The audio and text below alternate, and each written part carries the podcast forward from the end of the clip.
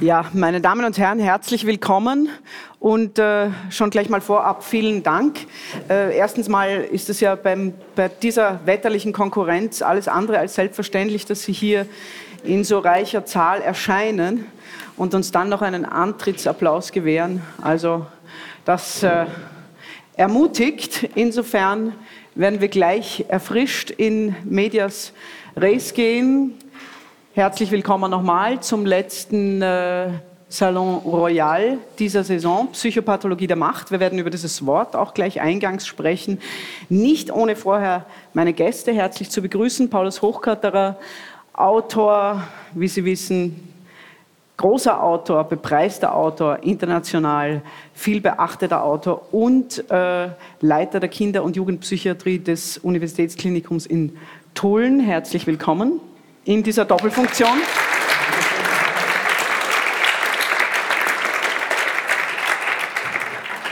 Und mein permanenter Komplize an der Wissenschaft, Wolfgang Müller-Funk, ebenfalls viel übersetzter Autor, Essayist, Publizist, Wissenschaftler, Literaturwissenschaftler, Kulturwissenschaftler und auch wissenschaftlicher Leiter dieses gesamten Projekts und einiger anderer. Herzlich willkommen, Wolfgang. Danke.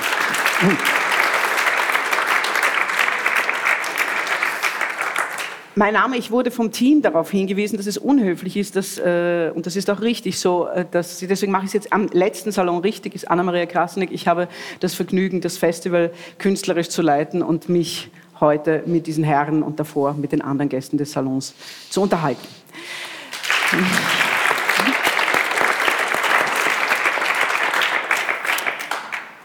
Ja, wir steigen mit einem Ritual ein. Nein, es ist nicht. Sie sehen die Technik. Wir sind hier technisch sehr, sehr aufgerüstet. Diejenigen, die die beiden Produktionen gesehen haben, wissen das schon. Und trotzdem hat sie ihre Tücken. Jetzt müsst ihr. Paulus? Geht's jetzt? Ich lasse die Sicherheit liegen, aber es geht. Es geht, gut. Es ist ja total lustig. Kaum sitzt ein Psychiater am Podium, kriegt er irgendein Phallus-Symbol in die Hand. Es ist auch übrigens interessant, dass kaum, dass du verkaufst, die Technik nicht funktioniert. Also auch interessant. Ja, wer weiß, was da passiert. Wer weiß, die Vibes. Gut, jetzt hoffen wir, dass die Technik dennoch funktioniert. Wir, Psychopathologie der Macht, vielleicht ein Wort zu dem Begriff. Ich wäre froh, wenn danach auch ihr beiden natürlich zu dem Begriff was sagt, nur ein Wort. Ganz grob, Psychopathologie ist also sozusagen ein Leiden der Seele, der Moment, wo die Seele beginnt zu erkranken. Wir werden uns nicht nur um die krankhaften Aspekte von Macht kringeln, sondern grundsätzlich auch um die psychische Konstellation, Aufsetzung, die Umstände von Macht, auch von Ohnmacht zum Teil. Das wird das Thema des heutigen Salons sein. Wir folgen einem Ritual und spielen den dritten Gast ein, der gerne live hier wäre, das aber nicht 5-mal hintereinander sein kann und auch ein bisschen vorsichtig wegen der immer noch herrschenden Krankheitslage ist. Ian McEwan. Ich habe ihm eine Frage gestellt, natürlich auch zu diesem Thema im Rahmen unseres langen Videogesprächs. Ian, die Macht und die Psychopathologie. Gehören diese Begriffe zusammen oder ist es ein Zufall, dass uns immer vorkommt, die Falschen seien an der Macht? Wie siehst du das? I think of it as a kind of filter, that the kind of people who want to get to the top are of a certain sort.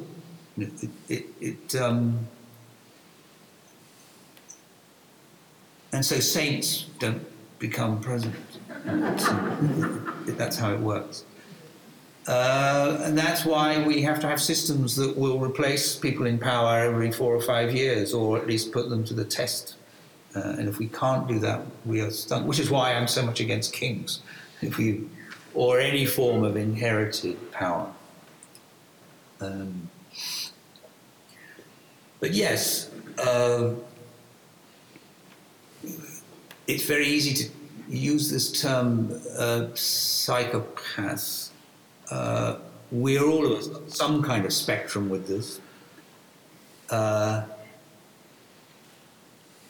think to get to the very top in politics, you have to have a sort of blindness to the feelings of others. So that's a kind of autism, if you like. To be able to push forward on something regardless of what anyone else thinks. That could be a strength. I mean, that could be a positive factor sometimes, but often isn't. As long as we can get rid of power elites every now and then, we'll be all right, but it's very, very difficult.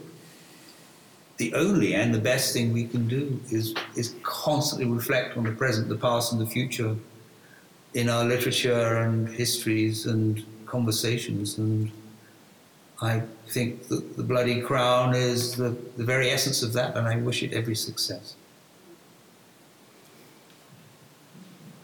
Sie verstehen schon, dass ich diesen Remark,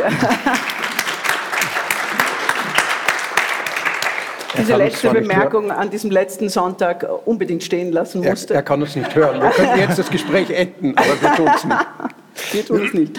Ja, ich fasse noch mal ganz kurz zusammen. Wir werden uns an den drei Hauptthemen, die Ian McEwan aufgeworfen hat, zunächst abarbeiten und dann noch weitere dazufügen. Das ist einmal die schöne Formulierung, ein Heiliger wird kein Machthaber. Dann ist es die Formulierung, auf dem Weg zur Macht oder zur hohen Macht verliert man die Empathie und, verkürzt gesagt, Macht braucht Kontrolle. Also das allein wären schon Dissertationen. Fangen wir mal mit der ersten Frage an. Ich beginne bei dir, weil wir ja höfliche Gastgeber sind, Wolfgang. Ein Heiliger wird kein Präsident. Stimmst du deinem Freund, ihr kennt euch ja auch ganz gut, Ian McEwan, und du, stimmst du ihm zu? Wenn, warum ist das so? Gibt es Ausnahmen? Wie siehst du das? Vielleicht zur Erklärung. Ich habe die Anna-Maria vorneweg gefragt, womit wirst du einleiten? Und dann hat sie gesagt, ich sagte nur einen Satz, dann sagt Ian McEwan, ein Heiliger wird kein Präsident. Daraufhin bin ich zu meiner Frau gegangen, die da im Publikum sitzt, und habe sie gefragt, was fällt dir ein zu dem Satz? Daraufhin hat sie gesagt, ja, das mag stimmen, aber manchmal ist es umgekehrt. Präsidenten oder Fürsten, wie auch immer, die alles andere als Heilige sind, werden dann zu Heiligen.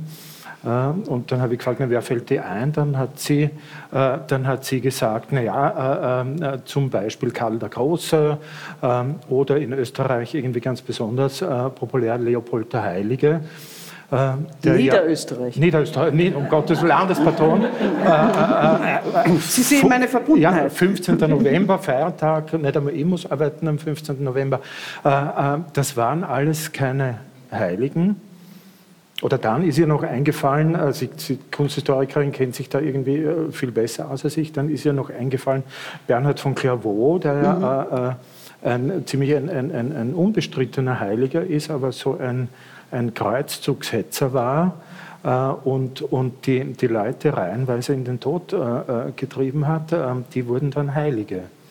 Das ist jetzt eine total eskapistische Antwort, das ist mir völlig klar. Ich habe nichts anderes von dir erwartet. Aber umgekehrt scheint es zu funktionieren. Mhm. Mhm. Präsidenten oder Fürsten oder Herrscher werden vielleicht sogar überzufällig häufig, oder vielleicht ist das inzwischen vorbei, das weiß ich nicht, werden zumindest gelegentlich Heilige. Hast du zu dieser eskapistischen Auf-den-Kopf-Stellung einen Kommentar, Wolfgang? Habe ich, und ich möchte aber auch nochmal auf den Titel zu sprechen zu kommen. Ich fange mit der Replik an. Das ist natürlich eine Frage der politischen Theologie. Ich denke, dass Religion immer etwas gewesen ist, das Macht legitimiert und sozusagen eine Aura um den Mächtigen schafft, um die hässliche Seite der Macht ein bisschen zum Verschwinden zu bringen.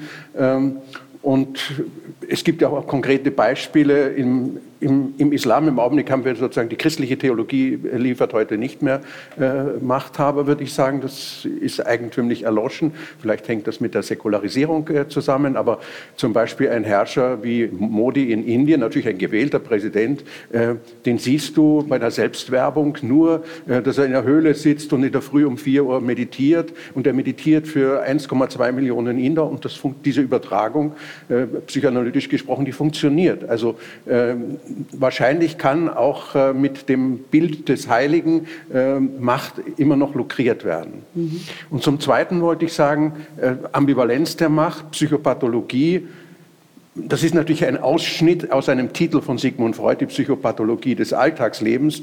Da geht es ja wirklich darum, dass man auch unter den kleinen Wehwehchen oder kleinen Symptomen leidet und dass hinter diesen kleinen Symptomen viel größere Formen von Leiden stecken. In der Frage der Psychopathologie der Macht ist das ein bisschen anders, ja? Weil der Mächtige genießt ja bis zum gewissen Grad seine Macht. Ich weiß nicht, wo das Leiden zunächst ist. Er leidet nur dann, wenn er die Macht nicht mehr hat. Ja? Aber die Psychopathologie, diese Formel bringt uns auf eine Frage, die ich gerne diskutieren möchte mit euch zusammen. Gibt es sowas wie eine normale Macht? Ja? Jeder von uns hat Macht. Ein Direktor einer psychiatrischen Klinik hat Macht, ein Universitätsprofessor hat Macht. Und wahrscheinlich hat das Theater auch, wenn es sehr gut ist, Macht über sein Publikum. Ja? Also es gibt eine Form von Macht, die zwar verdeckt ist, wir können nicht offen über unsere Macht sprechen, aber es gibt tatsächlich eine Form von Macht, die hypertroph ist und wo man das Gefühl hat, der agiert wie ein Junkie, ja? Und ist auch einsam. Ja? Ja, das war ein guter Punkt, die Einsamkeit. Ja. Und daraus erklärt sich dann zum Beispiel, um mal nicht ein österreichisches Beispiel zu nehmen, sondern auf Deutschland zu gehen, warum nach einer im Positiv mächtigen Bundeskanzlerin sich plötzlich so ein Loch auftut. Ja. Weil scheinbar auch eine liberale, offene, mächtige Frau es vermieden hat, jemanden aufzubauen, der ihr nachfolgen könnte. Der könnte ja zu früh nachfolgen. Ja? Und daraus erkläre ich mir auch das Problem, dass die konservativ-christlich-demokratischen Parteien in unserem Nachbarland haben im Augenblick. Ich spiele, und natürlich bitte auch um direkte Assoziationen, aber kurz weiter, die Bloody Crown, diese Machtspiele, diese königlichen Machtspiele, die wir hier programmieren, zeigen ja viele von den Typologien, wie du sie beschrieben hast, der an der Macht vereinsamte wie Robespierre, der charismatische, mächtige wie Danton. Ich traue mich ja nicht, ohne nochmal in Freud reingeblickt zu haben, mit dir auf eine Bühne, und habe nochmal kurz reingeblickt. Und er sagt ja ganz eindeutig zu mehreren Gelegenheiten, unter anderem mit diesem tollen Brief an Einstein über die Frage, möchte ich ohnehin später nochmal drauf kommen, muss es Krieg geben? Wird es irgendwann eine Zeit geben, wo es das nicht mehr gibt? Da spricht er stark über Macht, und er sagt ja ganz eindeutig, ja, es ist einfach so, es gibt geborene Führer oder Herrscher und es gibt geborene Untertanen. Das ist so, da kann man nichts machen. Ist das so? Also gibt es sozusagen eine psychologische oder vererbbare oder genetische Bedingung von Leadership oder von Freude an Macht? Das ist ganz schwierig, und ich glaube, es ist nur dimensional oder graduell zu beantworten. Mir ist zuerst eingefallen, irgendwie zu dem Beispiel der Angela Merkel oder zur Vermutung, sie habe verabsäumt, für die eigene Nachfolge zu sorgen. Ich glaube, zumindest ab einem bestimmten Punkt gilt der Satz, mächtig ist man nie allein. Und ich frage mich, ob es nicht viel mehr an den anderen liegt, die unter ihr oder rund um sie waren bzw. sind, ob die nicht dafür gesorgt haben, dass es so ist, wie es jetzt ist, nämlich dass die CDU halt im Nachfolgeschlamassel sich befindet. Aber das ist nur eine Vermutung von mir. Und dann zu deiner Frage, wie hast du das gesagt, auch der Leiter einer psychiatrischen Klinik hat Macht. Das habe ich gesagt. Ja. Natürlich, ja. Und wenn ich jetzt mich ein wenig selbst erforsche, dann will man das auch. Ich glaube nicht, dass man, ich weiß nicht, Direktor einer Schule, Klinikchef, Bürgermeister, was auch immer werden möchte, wenn nicht etwas in einem ist, das auch darauf abzielt. Das hat zu tun mit Lust, das hat zu tun mit der Vorstellung von Gestaltungsmöglichkeiten, und das hat gar nichts damit zu tun, und da widerspreche ich in einem Aspekt dem Ian McEwan, das hat überhaupt nichts mit Autismus zu tun. Also echte Autisten kommen nicht in wirklich mächtige Positionen, denn es fehlt ihnen die Fähigkeit, die für die fürs Ausüben von Macht im Kleinen wie auch im Großen ganz zentral notwendig ist, nämlich die Fähigkeit, sich in andere einzufühlen. Das klingt jetzt paradox. Auch Manipulation braucht die Fähigkeit, sich in andere einzufühlen. Und die Frage ist nur, in welche Richtung man diese Fähigkeit verwendet. Und jetzt letzter Satz zu mir. Mir als Chef einer Spitalsabteilung macht es Spaß, die Truppe, also das sind in meinem Fall ca. 60 Leute, die irgendwie zu lenken, zu leiten und natürlich hat das auch immer wieder damit zu tun, dass man unpopuläre Dinge tun muss. Aber wichtig ist, dass man weiß, was die anderen wollen würden. Ich würde Paulus Hochgatterer absolut zustimmen, dass der Autist im klassischen Sinn nicht dazu in der Lage ist. Hitler hat sicher zum Beispiel psychopathologische Züge, ganz zweifelsohne, aber er muss Züge gehabt haben, damit das, was wir als Übertragung bezeichnen, was die Möglichkeit der Manipulation einschließt und so weiter, dass das funktioniert. Wenn das nicht funktioniert, bleibt er alleine. Ja? Ich würde eher sagen, es ist eine Art von Einsamkeit. Ich würde provisorisch mal versuchen zu unterscheiden, also man muss Macht und Gewalt unterscheiden, das hat Hannah Arendt zu Genüge getan, aber es macht einen Unterschied, ob ich Macht über Menschen haben möchte, und das ist sozusagen die Triebfeder meines Handelns, so hat Canetti den Machthaber beschrieben, oder ob ich Macht zu etwas haben möchte. Ja? So wie ich das verstanden habe, ich möchte unterrichten, ich möchte lehren, ich habe ein bestimmtes Anliegen, bestimmte Stoffe zu behandeln und ich habe auch Macht zu entscheiden bei einer Habilitationskommission, ob jemand die Erlaubnis bekommt, Universitätsprofessorin zu werden.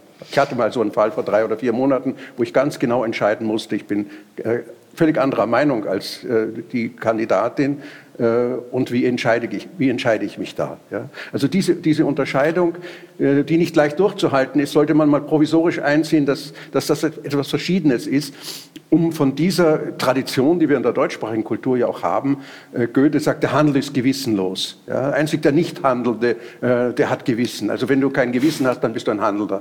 Und diese Paradoxie, diese scheinbare, die muss man, glaube ich, durchbrechen, indem man über die Fragen der Macht spricht und sich auch dazu bekennt, um handeln zu können, brauche ich ein Minimum an Macht, dass ich aushandle mit meinen Mitarbeitern, Mitarbeiterinnen. Und das muss ein Direktor, ein Leiter einer kinderpsychiatrischen Klinik genauso wie ein Universitätsprofessor oder eine Regisseurin im Umgang mit ihren Theaterleuten. Also nur im Extremfall funktioniert sozusagen hier die Diktatur, obwohl man den Regisseuren nachsagt, dass sie heimliche Machthaber und Diktatoren oder Diktatorinnen sind. Ja, also ganz gesund macht man das nicht. Aber das bringt mich auf eine Frage an euch beide, die ich aber zuerst vielleicht an dich abwerfen möchte. Sind denn diese Pole, also am Beispiel Autismus oder am Beispiel Empathie, nicht eine Frage von etwas, was ich mal bezeichnen würde als die Chronologie der Macht oder der Machtentwicklung?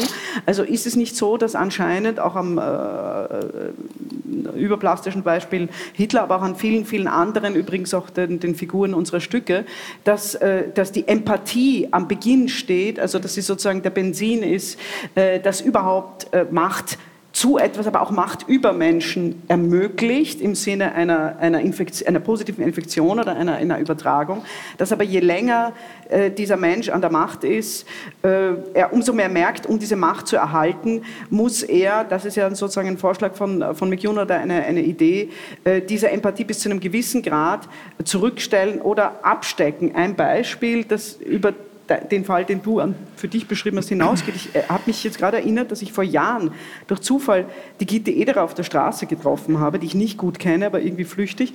Und es war dann bekannt geworden, dass sie vom Vorstand von Siemens zurücktritt. Und ich weiß nicht, wie es geschah, auf jeden Fall waren wir mitten im Gespräch, warum eigentlich. Und dann hat sie gesagt, ich kann nicht mehr, ich will diese Entscheidungen nicht mehr treffen, die so und so viele Leute den Arbeitsplatz kosten. Also so. Das heißt also, dass in dem Moment, wo du sozusagen dann nicht nur dich raufkämpfst, sondern an einem bestimmten Punkt von Macht bist, und hier hat der Theatermensch in gewisser Weise den Vorteil, immer doch auch ein Narr oder eine Närrin zu bleiben. Es ist spielerischer als die Wirklichkeit, auch wenn es um Verwendung von Geldern und vor allem um Verantwortung geht, auch dem Publikum gegenüber, aber es ist einfach spielerischer. Aber ist es tatsächlich so, um sich an der Macht zu halten, sie zu behaupten, möglicherweise auch ein Projekt durchzusetzen, vielleicht auch ein beim Wahlvolk unpopuläres Projekt, man einen Teil von Empathie derer, die auf der Strecke bleiben, ablegen muss? Und was macht das mit den Menschen, wenn sie ständig solche Entscheidungen treffen müssen? Das stimmt sicher, aber das Beispiel mit der Brigitte Ederer ist interessant, weil es, glaube ich, zeigt, dass es liegt nicht nur an am Willen der Individuen, die in einer Machtposition sind, sondern es stellt sich auch die Frage, ob die dann noch weg können, ob nicht das Gespinster, das dazugehört, so klebrig und so fest ist, dass sie nicht mehr raus können. Mhm. Die Frau Ederer hat das offenbar geschafft, aber ich habe den Verdacht, dass manche, die es vielleicht zumindest ab und zu noch gern wollen würden, diesen Schritt raus, eine andere Entscheidung treffen, dass die das dann nicht mehr können. Ja, Entschuldige. Und liegt das an... Was denkt ihr, liegt das mehr an äußeren Faktoren, im Sinne von, ich kann doch die nicht, ich bin da drin, ich würde, oder liegt es mehr an inneren Faktoren? Also gibt es tatsächlich etwas, das diesen positiven Rausch in eine negative Droge verwandelt in der Verweildauer der Macht? Ich weiß nicht, worin es diesen negativen Rausch verwandelt, aber wenn man... Die Französische Revolution ist ja ein Musterbeispiel dafür, wie das innerhalb kürzester Zeit, wie Machtkarrieren ich pointiere das jetzt, vom vermuteten Bedürfnis nach Empathie bis über die Macht hinaus bis zur brutalen Ausübung von Gewalt, wie innerhalb von 5 Jahren solche Karrieren verlaufen können. Und letztlich haben sie ja alle auf der Guillotine geendet, abgesehen von Marat. Interessant ist, dass man, oder für mich als Kinderpsychiater interessant ist, dass wenn man sich die Geschichten von Danton, von Robespierre und von Saint-Just anschaut, haben die alle eins gemeinsam. Sie haben früher Elternteilverluste. Sie haben... den frühen Verlust jeweils eines Elternteils. Ich hoffe, ich irre mich jetzt nicht. Ich glaube, bei Danton und Saint-Just war es der Vater und bei Robespierre die Mutter. Mhm. Bei Robespierre war es dann auch noch der Vater, der war vollweise. Und in einem Kinderpsychiater, das ist jetzt natürlich auch ein Stück konstruiert, kann man mir vorwerfen, aber entsteht die Vermutung, ein Kind, das früh einen Elternteil verloren hat, das erleidet auch einen emotionalen oder einen ganz wichtigen sozialen Verlust. Wenn man dann die späteren politischen Karrieren dieser Männer anschaut, dann haben die alle idealistisch begonnen. Mhm. Und sie haben alle begonnen mit der Idee, die Welt besser zu machen, gerechter zu machen, dafür zu sorgen, dass es die Menschen in Frankreich besser haben, dass das, brauche ich jetzt nicht ausführen.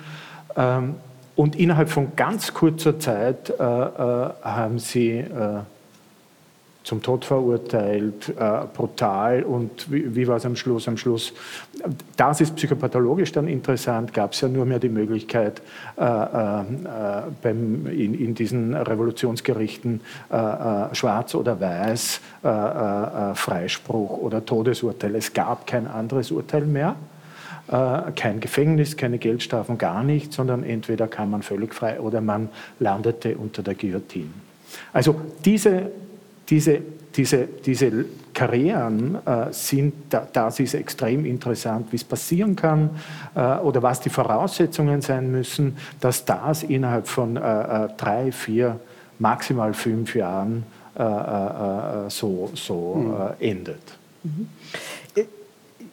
Auch dann weiterleitend an dich als Frage, jetzt ist aber nun so, bei den beiden, die du jetzt genannt hast, und das ist natürlich richtig, das ist das wahnsinnig Spannende an Dantons Tod, was Sie vielleicht auch erlebt haben, wenn Sie die Inszenierung gesehen haben oder heute noch sehen, ist dass es so ist, wie du beschreibst, ist aber auch, und daran knüpft sich meine Frage, dass in dem Moment, wo das Stück einsetzt, wir letztlich doch zwei sehr unterschiedliche Umgänge mit dieser Machtfülle sehen. Und zwar diametral unterschiedliche. Einmal Danton, der das Ganze zuspitzt auf den Satz, lieber guillotinieren lassen, als guillotiniert werden. Also es gibt einen Punkt, an dem Danton natürlich schon tief ins Blut gewadet ist, also alle Verbrechen der Macht bereits begangen hat und darunter beginnt schwer, also richtig schwere psychopathologische Traumata zu haben. Also der hört die Wände reden, was weiß der Geier alles, es kommt im Stück alles vor. Aber jedenfalls entscheidet er sich an diesem Punkt zu sagen, was ganz Interessantes, was eigentlich Buddhistisches, weil du sagst, das Vorleben des Religiösen. Er sagt, ich weiß nicht, was ich tun soll, feststeht, ich bleibe jetzt mal stehen. Egal, ob ich zertrampelt werde oder nicht, ich bleibe stehen. Und Robespierre sagt, wer sich an dem Schritt der Revolution entgegenstellt, also wer stehen bleibt, der stellt sich entgegen. Es gibt kein Stehenbleiben in so einem Prozess. Und sagt, und deswegen mache ich weiter. Also der eine entscheidet sich, sie haben gleich begonnen, fürs ab einem bestimmten Punkt des Schuldbewusstseins, das sie beide haben, fürs Stehenbleiben und der andere fürs Weitergehen.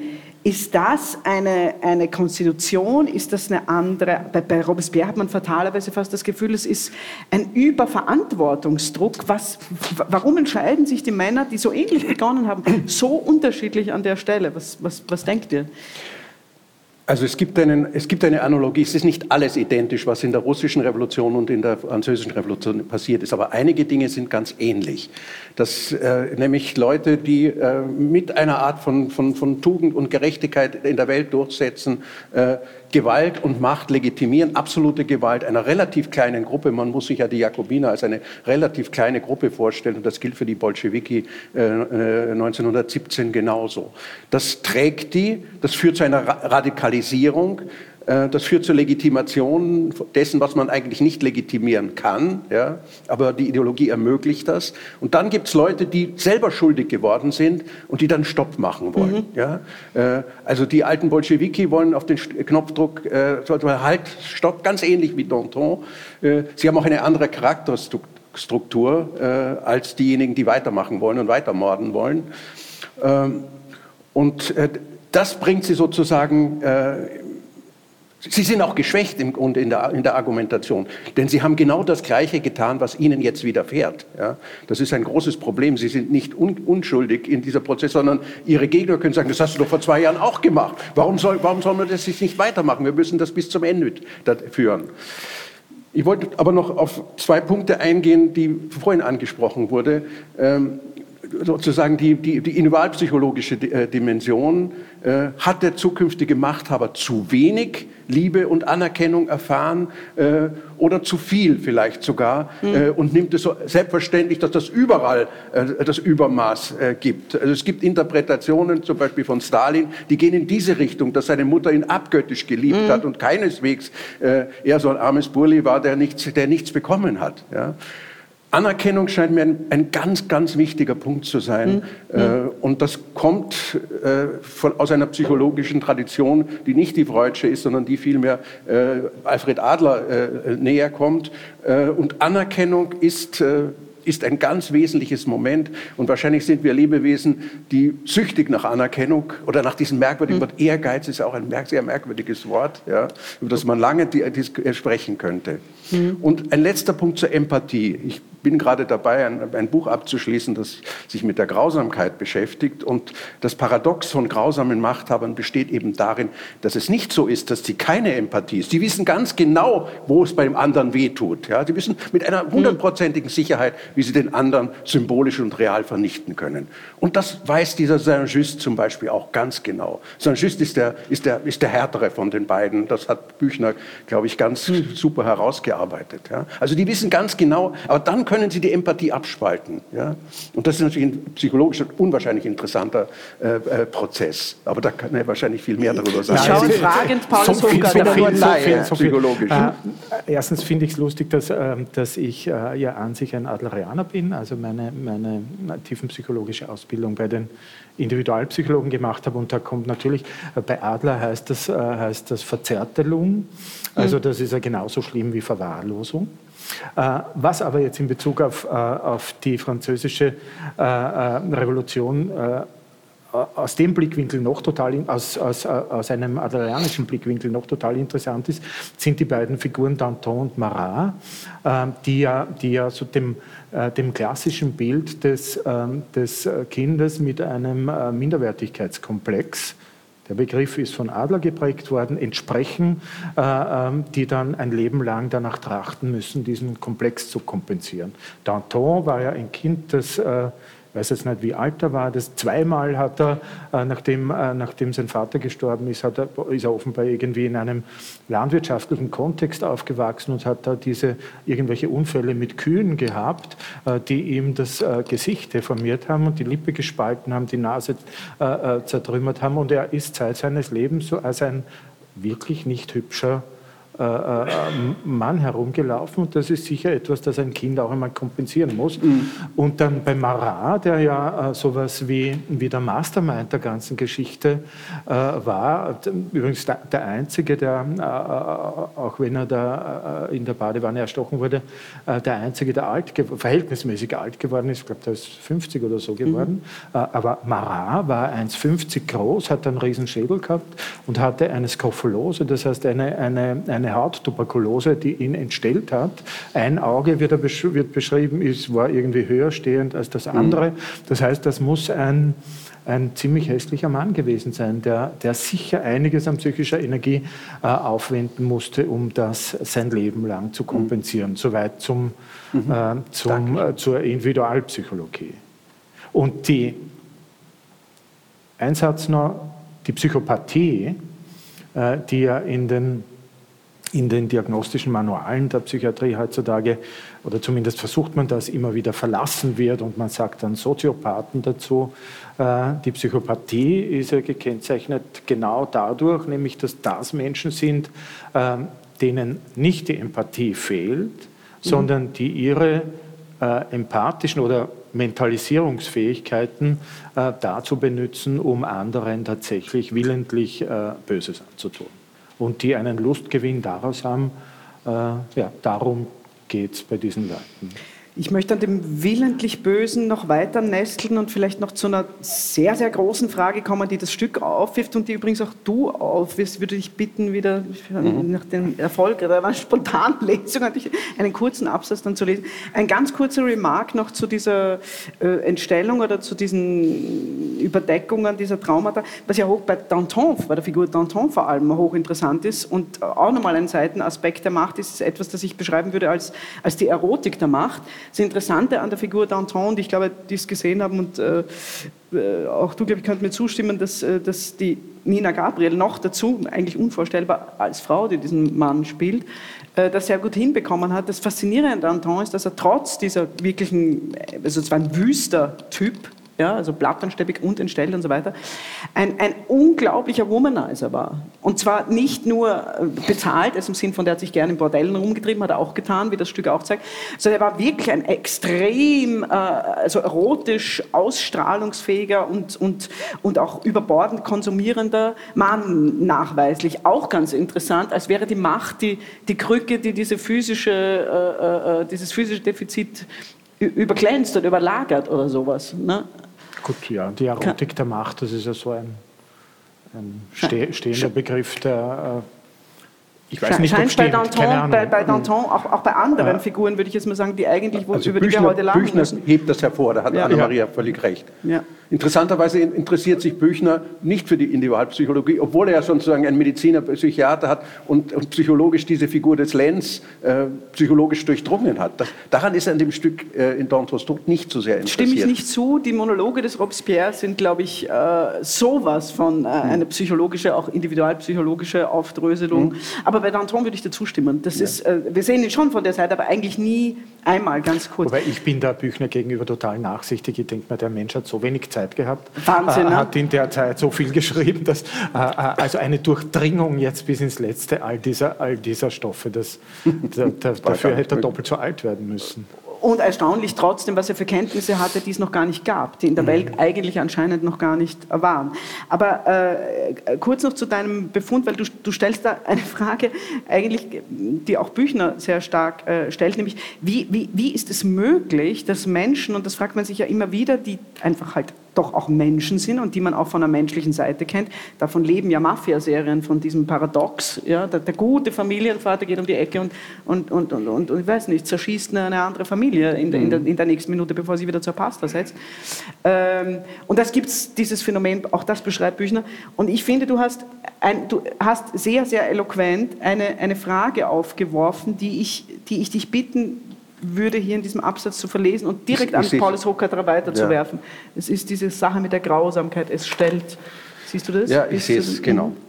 Also zu diesen ganz scheußlichen Figuren, zum Beispiel, was mich am meisten schockiert hat an den Memoiren, am Lesen der Memoiren von Höss, war sozusagen diese betuliche Beschreibung seines bürgerlichen Lebens und diese absolute Fähigkeit der Abspaltung und eine Insassin hat er dann noch als Hausmädchen angestellt und so weiter. Das ist irre. Also das fand ich erschreckender, das andere wusste man schon. Ja. Aber es genügt, die Welt das Böse entsteht nicht nur durch Leute, die intentional böse sein wollten. Ja. Mhm. Es stellt sich die Frage, wie es sein kann, dass Menschen, Männer, aber auch Frauen, die menschliche Befähigung zur Empathie, zur Einfühlsamkeit systematisch auszuschalten vermögen, denn anders wären die Legionen von mörderischen Taten kaum denkbar. In diesem Zusammenhang interessiert also nicht primär die Geschichte der Kulturtechniken der Grausamkeit, die man diversen Foltermuseen, Büchern und natürlich in historischen Quellen nachlesen kann, sondern vielmehr die Frage, wie es möglich ist, dass Lebewesen, die sich in andere Menschen hineinzuversetzen vermögen, kollektive Gewalttaten schrecklichsten Ausmaßes begehen und willkommen heißen können. Die Menschen, die historische Gewalttätigkeiten herunterspielen und über sie schweigen wollen, sind potenzielle Wiederholungstäter, die sie zumindest in der Gegenwart nicht verhindern würden. Man muss also davon ausgehen, dass Menschen, anders als Tiere, Lebewesen sind, die potenziell zu Grausamkeit befähigt sind. Welche Mechanismen sind es, die dieses Potenzial freisetzen?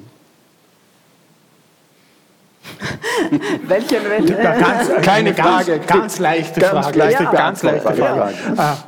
Ich weiß nicht, ob man das, oder ich merke einen Widerstand, das rein psychopathologisch zu erklären. Ne? Mhm. Ich glaube, der zentrale Begriff oder die zentrale Antwort auf diese Frage ist, es braucht irgendetwas, das es legitimiert. Eine Religion, eine Ideologie, ein Gedankengebäude. Es braucht ein legitimierendes Argument, dass was ich mir, ich meine, man versucht ja da irgendwie sich das vorzustellen, was ich mir als das Schwierigste vorstelle. Das Schwierigste ist der Schritt vom ersten Mal zum zweiten Mal. Mhm. Ja? Wenn dieser Schritt einmal getan ist, um da beim Nationalsozialismus oder bei der Shoah zu bleiben, wenn der Schritt getan ist, den ersten Menschen in eine Gaskammer zu schicken, ich glaube, dann gibt es... Das ist der Punkt, an dem es noch eine Entscheidung gibt. Ja?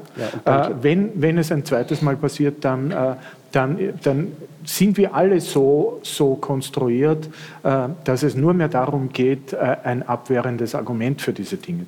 Das ist jetzt natürlich pointiert. Natürlich gibt es Leute, denen das nach dem dritten, vierten Mal vielleicht auch gelingt. Ja? Aber ich glaube, dieser Schritt ist das Entscheidende. Mhm. Und dann sucht man nur mehr nach legitimierenden Argumenten, warum irgendetwas in einem das zugelassen oder möglich gemacht hat. Mhm. Auch wenn es langweilig klingt, sage ich stimme Ihnen vollkommen zu. Mhm. Und meine Überlegungen gehen genau in diese Richtung. Es muss Diskurse geben, um es jetzt neutral zu formulieren. Die können religiös sein, die können ideologisch sein, die können anderer Natur sein, die diese Fähigkeit zur Empathie in der von uns geschilderten Art und Weise neutralisieren und spalten. Und dieses Argument, dass sozusagen das erste Mal ja, so ein Initial in Gang gesetzt wird, das dann eine Art Tradition von Grausamkeit begründet, das erscheint mir sehr plausibel. Und es ist auch kein Zufall, dass viele Gewalt sehr stark ritualisiert ist. Auch die Ritualisierung der Gewalt, zum Beispiel im Opfer, ist etwas, was eine Entlastung bringt. Ja. Mhm. Also es ist interessant zu fragen, welche Mechanismen ideologischer Art, ritueller Art sind es, die den Vollzieher, den Anstifter sozusagen neutralisieren und ihn eigentlich überzeugen, das geht gar nicht anders. Ja. Ja? Interessant ist ja auch jetzt, dass zum Beispiel ja nicht oder weniger der Robespierre bei Büchner als der historische Robespierre, der war ja ein flammender Gegner der Todesstrafe ursprünglich.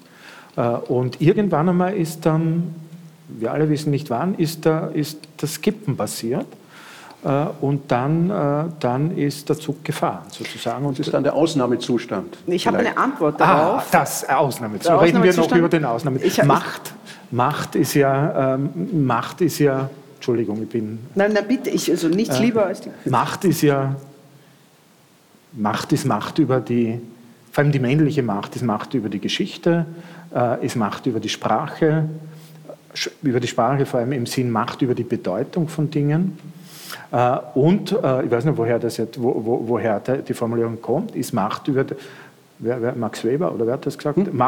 Max Weber hat das, glaube ich, gesagt. Macht ist vor allem die Macht über den Ausnahmezustand. Das hat vor allem Karl Schmitt dann groß gemacht. Karl Schmitt hat es groß gemacht. Mhm. Und dann hat Giorgio Agamben sein großes Buch darüber geschrieben.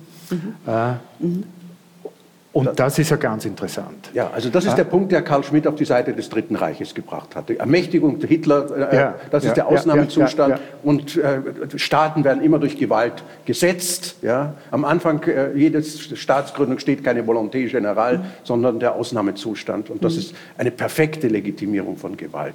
Ja. Du musst Gewalt ausüben, um überhaupt sichtbar zu machen, dass diese Macht auf dieser Gewalt beruht. Und das ist der Gründungsmythos. Genau. Und wenn man ins vielleicht einziger, weiß ich jetzt nicht, aber kleiner Verweis auf die Gegenwart, wenn man in die Römische Republik schaut, dann gab es ja das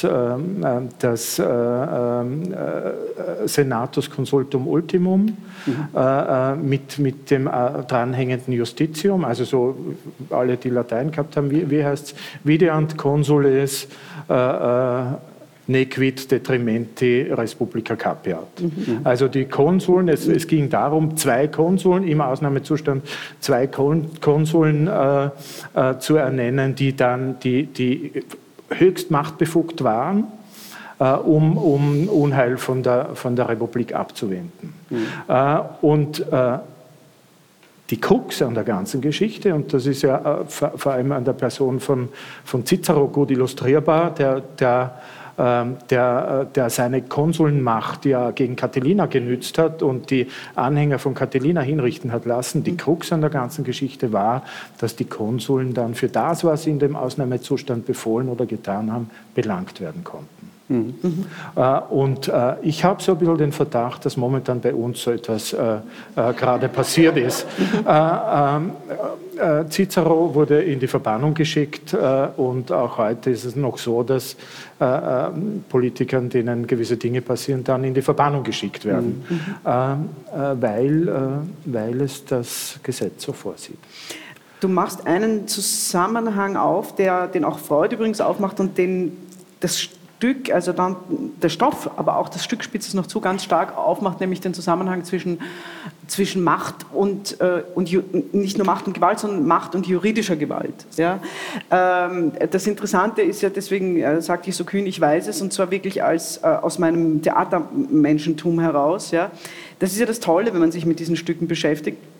Also erstens dieses Thema des Wiederholungstäters, das wird sehr stark angesprochen. Es gibt diesen hinreißenden Monolog von Robespierre, wo er sagt, darf man einen morden, darf man auch zwei, auch drei, wo fängt das an?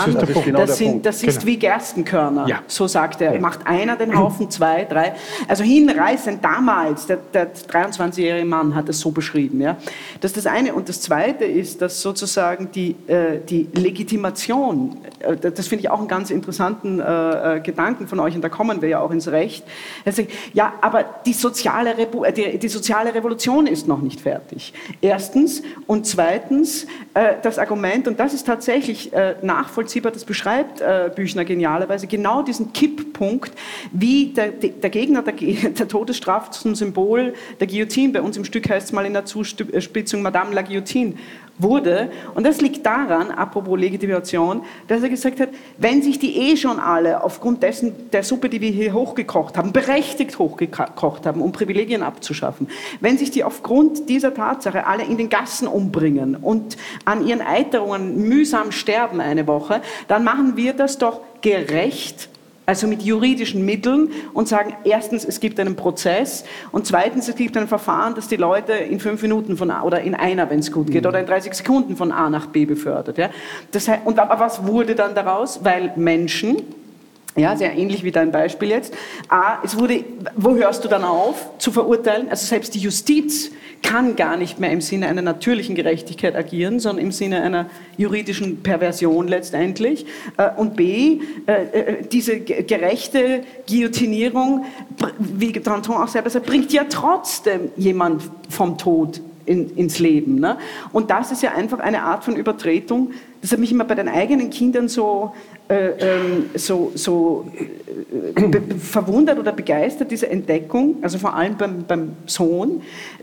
Also um jetzt einen Wurm oder so nicht zu zertreten, es gab kein Argument, das ihm eingeleuchtet hat, weil es macht so Spaß, den Wurm zu zertreten. So muss ich jetzt ganz ehrlich sagen, ein gutartiges Kind eigentlich. Ja. Was ihm am meisten eingeleuchtet hat, war, kannst du einen Wurm machen? Und dann musst du sagen, nö, das kann ich nicht. Ja? Also sozusagen in dem Moment, wo du guillotinierst, du kannst, egal ob das jetzt medizinisch-hygienischer ist oder nicht, du machst etwas, also du zerstörst etwas, was du nicht mal im Staubteil kreieren kannst. Und diese Einsicht ist irgendwann weg. Ich fand übrigens jetzt, ich hoffe, du missverstehst das nicht, deinen Versprecher irgendwie total interessant. Ja. Sitzen Sie niemals neben einem Psychiater schon ganz auf einem Podium. Die Menschen haben es gehört. Deinen Versprecher, den du in der Identifikation der war super. Welcher? Und ich weiß ihn nicht. Die Guillotine bringt jemanden vom Tod zum Leben, hast du gesagt. Ja. Wow. Und in meiner Inszenierung heißt es, schreib das auf, schreib das auf. Und das ist so...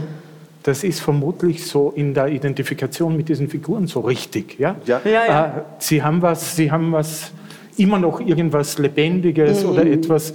Es war ein guter Freudscher Versprecher. Ja. Noch dazu ein typischer Theatermacher-Versprecher, weil für mich ist es wirklich so, dass sie lügen. Ja, das ist richtig. Ich würde gerne auf 2 Punkte eingehen von dir. Das eine ist, das ist ja scheinbar ein relativ, das ist eine zynische Anmerkung. Guillotine darf man sich nicht als bösen Buben vorstellen, sondern Guillotine war ein humanistisch aufklärerischer Arzt. Ja? Und seine Maschine sollte sozusagen das Leiden, das man was kann man nachlesen bei Michel Foucault, exorbitant gewesen ist, was man für Gewaltexzesse öffentlich produziert hat an Menschen, die sicher sich strafbar gemacht haben. Und die Guillotine ist sozusagen eine humanistische Ermäßigung der Todesstrafe. Das geht ganz schnell, ist nach wie vor ein Schauprozess, aber es wird niemand gequält, es wird niemand mit Pech und Schwefel und was weiß ich traktiert. Und so könnte man natürlich auch sagen, dass das jetzt juristisch mit Prozessen stattfindet, dass das Staatsanwälte sind. Ja? Stalin hatte seine Staatsanwälte, die Jakobiner haben ihr Ding, das wird also verrechtlicht. Ja? Aber das ist das ist so wie diese formalen Demokratien. Herr Putin hat auch eine Demokratie. Ja? Das weist darauf hin, dass man zumindest formaliter versucht, den Schein zu wahren, auch wenn man massiv gewalttätig vorgehen will. Und so diese Geschichte mit der Initiation, man fängt mit einem Mal an, das wirft eine Frage auf, eine Frage nach der Moral der Macht. Ihre Moral und unsere hat Leo Trotzki in einer Schrift, wo Stalin antworten wollte. Aber die Antwort ist sehr vage geblieben. Ja? Er hat gemeint, das Mittel darf dem Zweck nicht widersprechen. Das ist schon mal zumindest ein ganz guter Gesichtspunkt, ja, um Überschreitungen, um jetzt auch im Österreich-Kontext zu bleiben, was ich eigentlich nicht vorhatte. Aber die Frage ist nicht nur eine juristische, sondern eine moralische. Wurden da Mittel angewandt, die eigentlich verwerflich deshalb sind, weil sie dem Zweck einer demokratischen Machtübernahme oder wie auch immer widersprechen? Ja? Also wir müssen darüber reden, wie man ethisch mit Moral umgeht. Ja? Ich denke, das ist ganz wichtig. Und in dieser pseudo-gerechten Gesetzgebung und diesen Pseudoprozessen kommt auf zynische Weise diese Notwendigkeit zum Ausdruck. Ja? Und das ist was Neues. Lass uns noch einen Schwenk an den Ursprung machen, also sozusagen die Ursprünge einer Entwicklung, du hast Kindheit schon angesprochen, zu einem möglichen, zu dieser Trennung in das, was Freud beschreibt. Es gibt also sozusagen halt einfach die Machthaber und die Untertanen.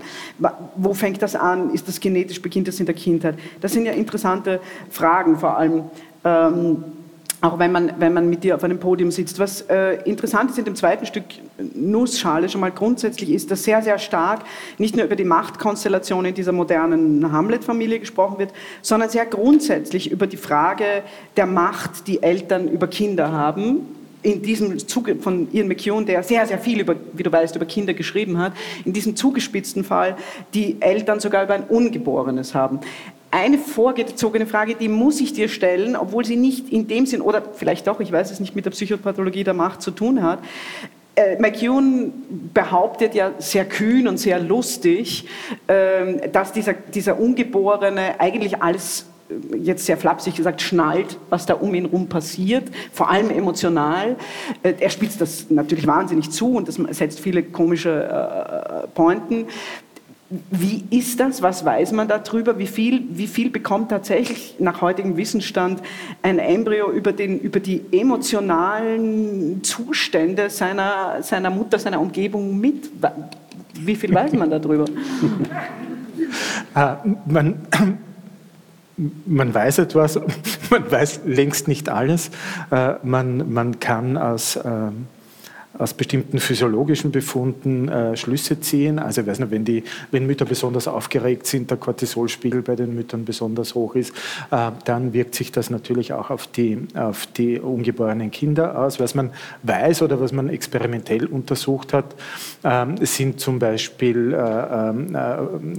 es gibt Studien zum Thema Gehör.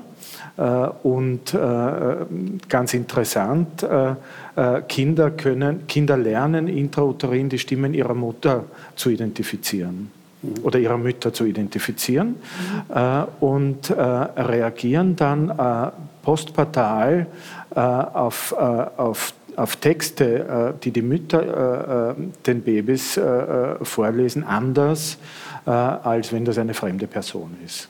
Sie lernen auch, und da bin ich ein bisschen skeptisch, aber aus Kanada, glaube ich, sind diese Untersuchungen, sie lernen auch, Texte zu identifizieren.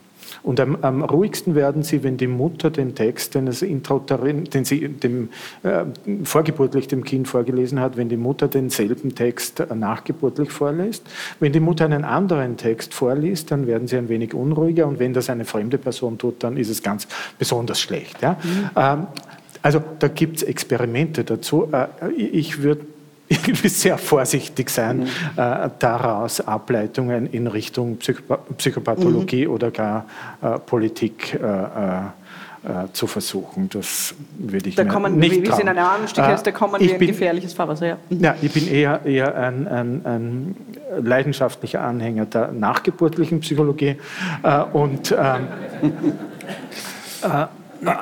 das...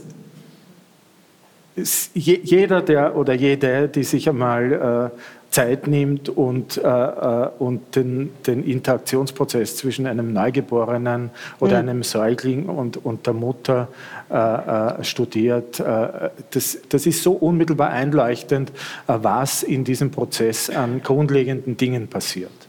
Unter anderem, Ausgangsfrage war die Frage der Einfühlung, der Empathie oder wie jetzt im Neusprech, wie es häufiger heißt, der Mentalisierung, das heißt die Fähigkeit, sich gedankliche oder emotionale Prozesse im anderen vorzustellen. Diese Fähigkeit wird in den ersten Lebensmonaten grundgelegt. Und auch die Bindungssicherheit wird in den ersten Lebensmonaten grundgelegt. Und wenn ein Kind sehr früh eine primäre Bezugsperson verliert, dann ist das eine kritische Situation, die entsprechend kompensiert werden muss. Also ich glaube, da sollte man viel tun. Und etwas ganz anderes noch, weil Kinder angesprochen werden und auch die aktuelle Politik. Es ist so in den letzten 2 Jahren so viel von der Schönheit unserer Verfassung die Rede. Oder der Herr Bundespräsident hat bemüht dieses Bild immer wieder. Und Wenn ich auf meinen Schulunterricht zurückschaue, dann haben wir die Schönheit unserer Verfassung genau gar nicht kennengelernt. Also wenn ich mir etwas wünschen dürfte, für die größeren Kinder, nicht für die Neugeborenen, dann wäre das etwas wie heißt es altmodisch, Staatsbürgerkunde oder etwas, das einen auch mit demokratischen Grundlagen wie unserer Verfassung ein wenig genauer vertraut macht, als es bei uns, ich glaube, es war im Geografieunterricht, sollte das stattfinden. Hat nicht, aber bei uns war das Wahlfach politische Bildung, aber wer wählt ein Wahlfach, wenn er daneben Fußball spielen könnte? Ich hätte nicht einmal politische Bildung wählen können. Schau, so fängt es an. Dem wirst du dich wahrscheinlich anschließen, ne? Dass so etwas... Ja, ich würde sagen, es ist wahrscheinlich gar nicht so einfach, was muss ich tun, um mein Kind zu einem Tyrannen zu erziehen. Das ist gar nicht so einfach, dass er Tyrann wird. Das war ein Joke, ja, ein Spaß. Das hängt natürlich von äußeren Konstellationen ab. Also in der Zeitpunkt, wo Manes Sperber in Anschluss an Adlers Individualpsychologie das entworfen hat, das waren krisenhafte Zeiten, wo es den Leuten ökonomisch vielfach dreckig gegangen ist, wo sozusagen das Selbstgefühl sehr schwach ausgebreitet gewesen ist. Das heißt, damit ein Tyrann entsteht, reicht nicht sozusagen falsche Erziehungen, sondern es bestehen historische, politische Rahmenbedingungen, die so eine Sehnsucht nach einer Erlösungsfigur sinnfällig machen. Und es ist nicht einfach so, dass die Masse und der Führer oder der Machthaber sich einfach gegenüberstehen, sondern Sperber, aber auch Adler beschreiben das doch so, dass der im Großen für uns sozusagen Anerkennung tankt. Er sagt, du und ich, wir sind auch zwei Burschen und ich schaffe mir Anerkennung und damit kannst du an der Anerkennung, die ich habe, partizipieren. Mhm. Es ist ein Übertragungsmechanismus, aber der nicht im klassischen freudschen Sinn libidinös ist, aber der doch ein Übertragungsphänomen ist. Und deswegen ist es wichtig, dass unter Umständen Massen auf die Straße gehen und meiner Ansicht nach ist Canetti in seiner Darstellung von Macht und Masse viel zu weit gegangen, indem er gesagt hat, es bräuchte sozusagen diesen Machthaber nicht. Den Machthaber braucht es sehr wohl zu einem bestimmten Zeitpunkt, um dieses Evangelium des Machthabers, ich zeig's euch, ich zeig's denen da oben, es geht ja immer gegen das Establishment, Mussolini, Marsch auf Rom, das ist ein Klassiker. Ja. Wir marschieren von München nach Berlin, 1923, ein Klassiker. Also das Versprechen, den marginalisierten Menschen, die ökonomisch, aber auch psychologisch und symbolisch marginalisiert werden, sozusagen eine Alternative aufzubauen, im scheinbaren Widerspruch zur herrschenden Klasse. Das ist sozusagen der Versuch, einen psychoanalytischen oder individualpsychologischen Diskurs mit marxistischen oder postmarxistischen Fragestellungen zu verbinden. Und das scheint mir wichtig zu sein, das wollte ich nur ergänzend sagen. Das ist auch sehr gut, dass du das tust, weil es führt so über zwei Fäden zu etwas, was ich nochmal an dich auch weiterspielen wollte. Zum einen... und auch auf McEwan referenziert, der ja als dritten Aspekt wählt, sehr elegant ausgedrückt, Macht braucht Zweifel, eines deiner Lieblingsworte, oder Macht braucht Kontrolle, oder die Entstehung von schlimmen Ballungen hat mit mangelndem Zweifel und mangelnder Kontrolle zu tun.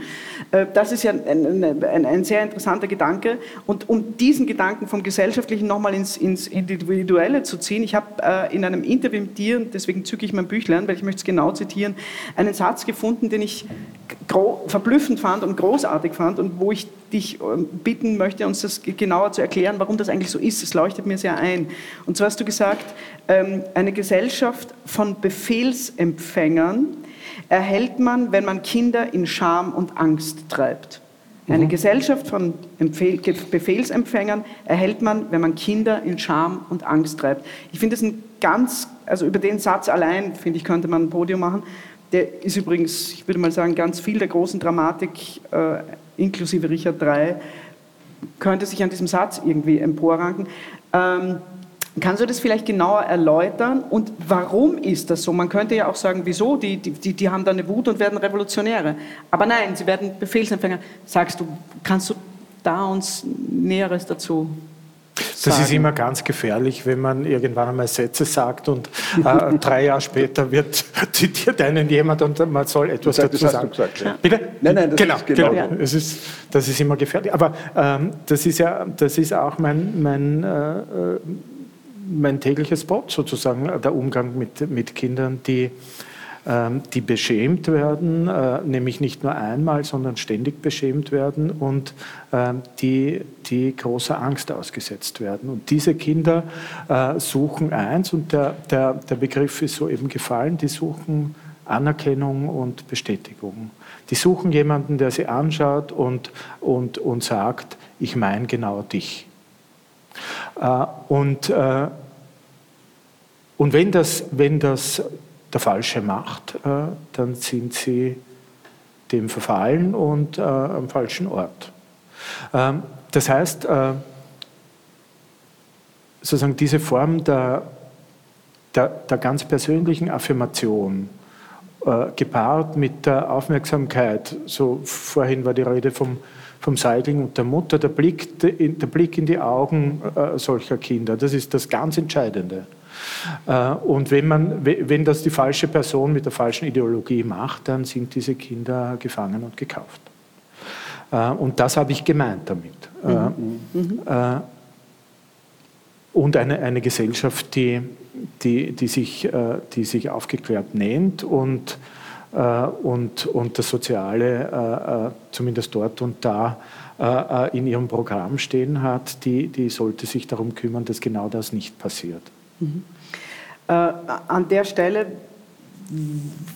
Wolfgang, du wirst mir mit Recht jetzt wieder unterstellen, dass ich immer versuche, das also dann irgendwie dramaturgisch zum Positiven zu führen.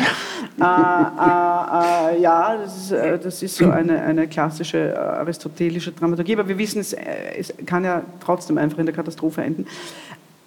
Aber ernsthaft jetzt, ich finde, dass die Summe dieser Podien sehr stark ergeben hat und auch sehr differenziert, also nicht so sehr, so ist das halt so aus sehr vielen Blickpunkten, dass sozusagen eigentlich die einzige adäquate Begegnung mit den Kollateralschäden der Macht oder den Zurichtungen der Macht, die ist, dass die Macht auf eine, sagen wir mal, wache, was McEwan auch vorschlägt, oder aufgeklärte Bevölkerung idealerweise oder möglicherweise trifft. Und wenn man den Verlauf der Geschichte anschaut, gibt es einfach Perioden, wo man das Gefühl hat, die steht im Licht, diese aufgeklärte Bevölkerung, die gibt es, die ist da, die gestaltet eine Bürgerschaft, sagen wir es mal so, oder eine Stadt oder eine Polis, oder die hat sich in die Winkel verkrochen, so wie Kinder da sind oder sich in die Winkel verkriechen. Meine Frage an euch wäre, zum Abschluss fast ein bisschen euch darauf einzulassen, was bräuchte man denn gesellschaftlich gesehen, nicht nur individuell für ein einzelnes Kind, um Kinder, Jugendliche, Heranwachsende und dann letztendlich halt einfach Menschen nicht mit Scham und Angst zu belegen, sondern in gewisser Weise zu ermächtigen. Und jetzt kommen wir natürlich in ein riesiges Thema oder ein riesiges gefährliches Fahrwasser, nämlich will man das überhaupt? Also kann es sein, dass es günstig ist, beschämte und verängstigte Kinder zu haben, weil sie so. Passiert das durch Zufall, kann ein System gar nicht so gut sein, dass es aus sich heraus es schafft, Menschen zu ermächtigen. Du hast den Satz ja auch im Kontext unserer Schulsysteme fallen lassen, um dich zurück zu erinnern. Also leben wir derzeit in einem System, Schulsystemen, gesellschaftlichen Systemen, die dazu geeignet sind, diese positiven Zurüstungen, diese Wachheit zu befördern? Oder seht ihr das eher kritisch oder beides? Wo stehen wir da? Ist das schön, eine Frage stellen? Nachdem ich die große Frage gestellt habe, mit dem Zitat übernehme ich jetzt die große Frage. Ich denke, wir sind... man kann sozusagen nicht hoffen. Ja?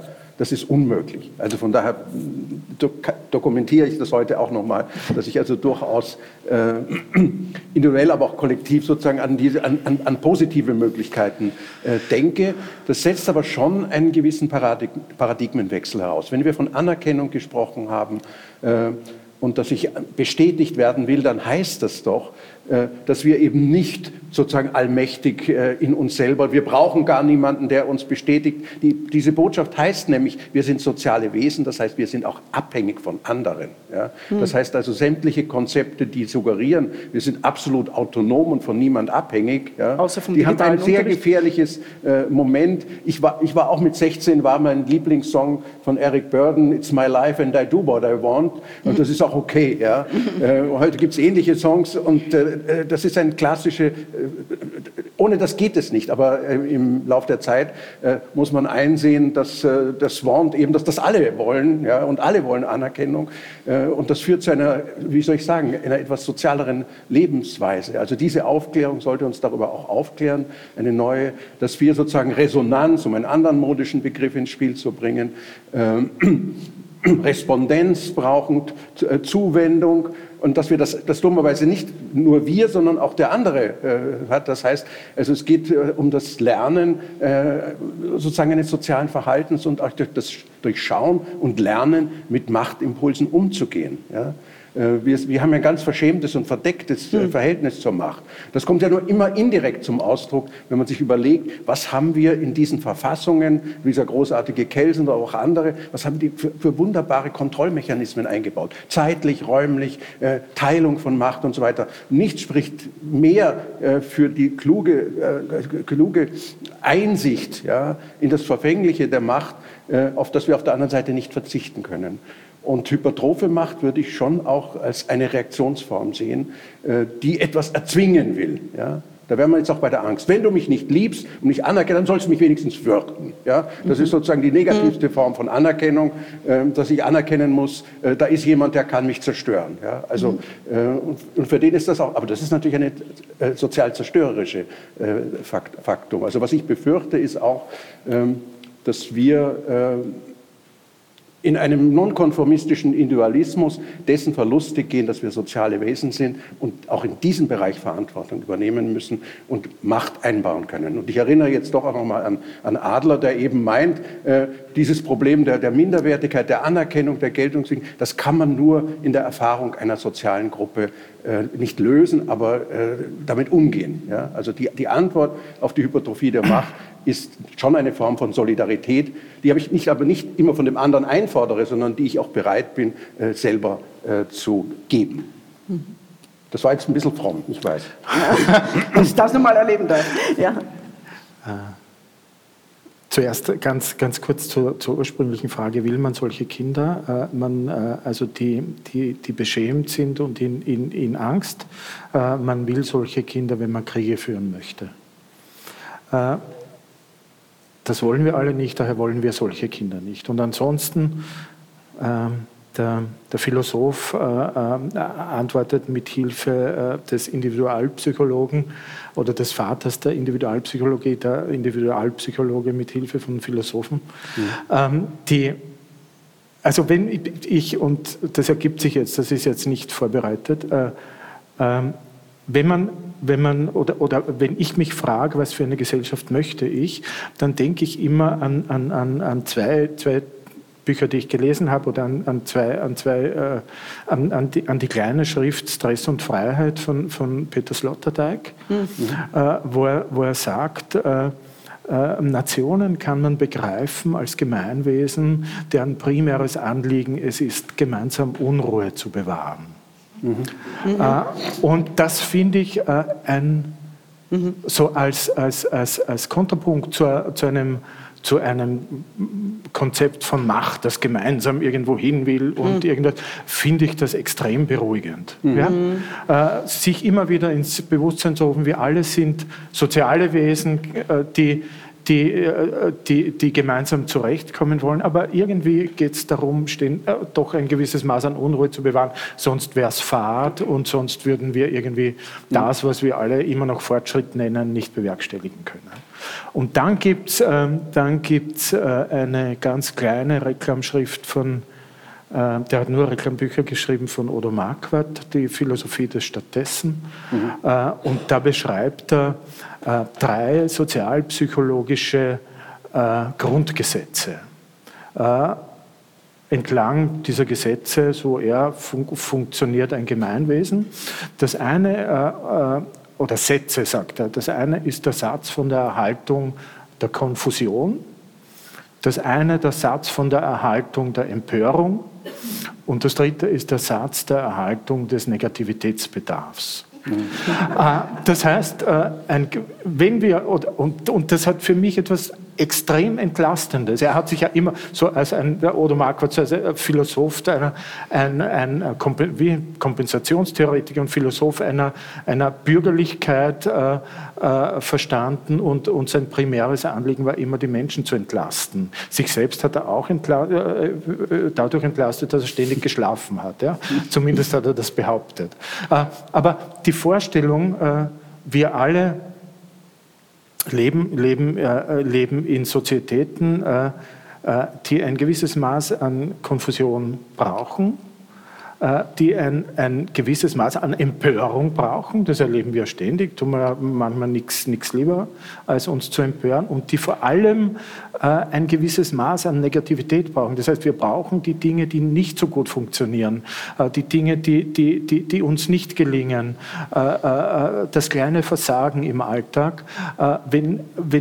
Ich denke, also wenn ich mir das ständig oder immer wieder ins Bewusstsein rufe, dann bin ich entlastet und dann kann ich eigentlich darauf vertrauen, dass unsere Gesellschaft doch einigermaßen funktioniert. Ich würde dem zustimmen, es gibt ein zu viel des Guten. Genau. Ich hätte nicht gedacht, dass wir zu diesem Schluss kommen, aber... Aber das ist ja das Schöne an diesen Gesprächen mit euch. Die beiden Herren, also Sie haben es in der freien Rede schon gehört und Sie können sich noch viel mehr, wie Sie wahrscheinlich wissen, in der Schrift davon überzeugen, sind nicht nur eloquent, sondern bringen einen selbst dazu zu denken. Es gibt den wunderbaren Büchertisch, also schon fast eine Bibliothek von dem ebenso wunderbaren Max Huber, der hier einfach ein ganz, ganz wichtiger Partner für uns ist. Ich weiß, dass es da Bücher, auch das letzte Kunst des Zweifels von Wolfgang Müller-Funk gibt und natürlich die zahlreichen großartigen Romane, Essays und Schriften von Paulus Hochgatterer. Ich denke mir, die Herren werden nicht davonlaufen, wenn der eine oder andere vielleicht eine Signierung, ein Autogramm haben möchte in einem Buch. Das ist also eine Möglichkeit. Hier haben Sie heute Nachmittag, das ist zu viel versprochen, wir sind ausverkauft, also es ist fast nicht mehr die Möglichkeit, Dantons Tod zu sehen, sollte jemand es hier noch nicht gesehen haben und noch reinschlupfen wollen, vielleicht ist es doch noch möglich, da müsste man mit Christian Mayer sprechen.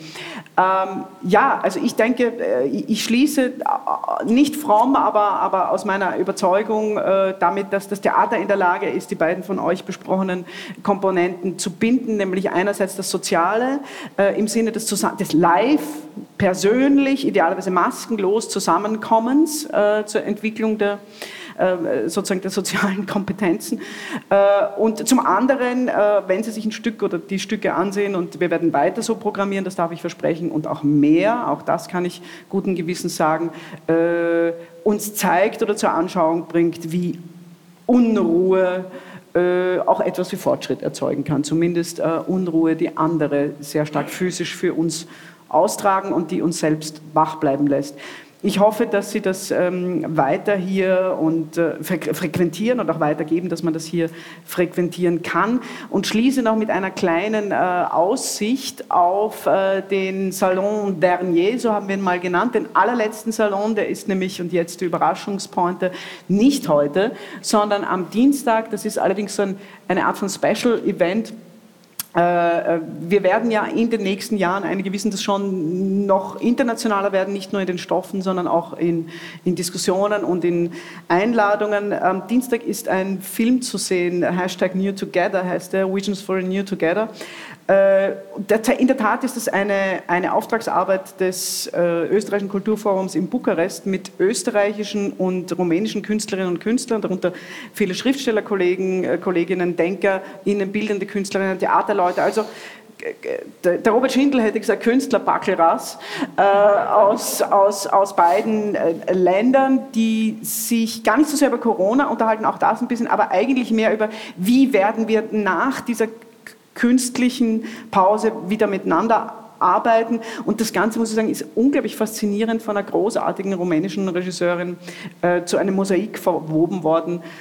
Die Rumänen sind unglaublich stark in Grafik und grafischer Zusammenbindung. Also das ist State of the Art. Ich hab das in der Form noch nicht gesehen. Und danach gibt es eben noch einen letzten Salon, wo die übrigens gerade jetzt eben vor 2 Wochen hochpreisgekrönte Regisseurin, Regiekollegin Carmen Lydia Vido hier bei mir ist und auch Vertreter des Kulturforums. Also sollten Sie Lust haben, ein allerletztes Mal in diesen schönen Räumen zu sein. Es gibt einen spannenden, interessanten Dokumentarfilm und es gibt ein Gespräch im Anschluss. Das alles am Dienstag, 19. um 19.30 Uhr. Ein paar Plätze, glaube ich, gibt es noch. Ich bedanke mich sehr, sehr herzlich bei euch.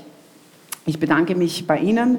Bleiben Sie uns treu. Wir machen, wie gesagt, jetzt einen kleinen Winterschlaf, aber ich darf verraten, dass wir bereits im Frühjahr wieder hier sein werden mit ähnlichen und weiteren und vor allem neuen Programmen. Vielen Dank.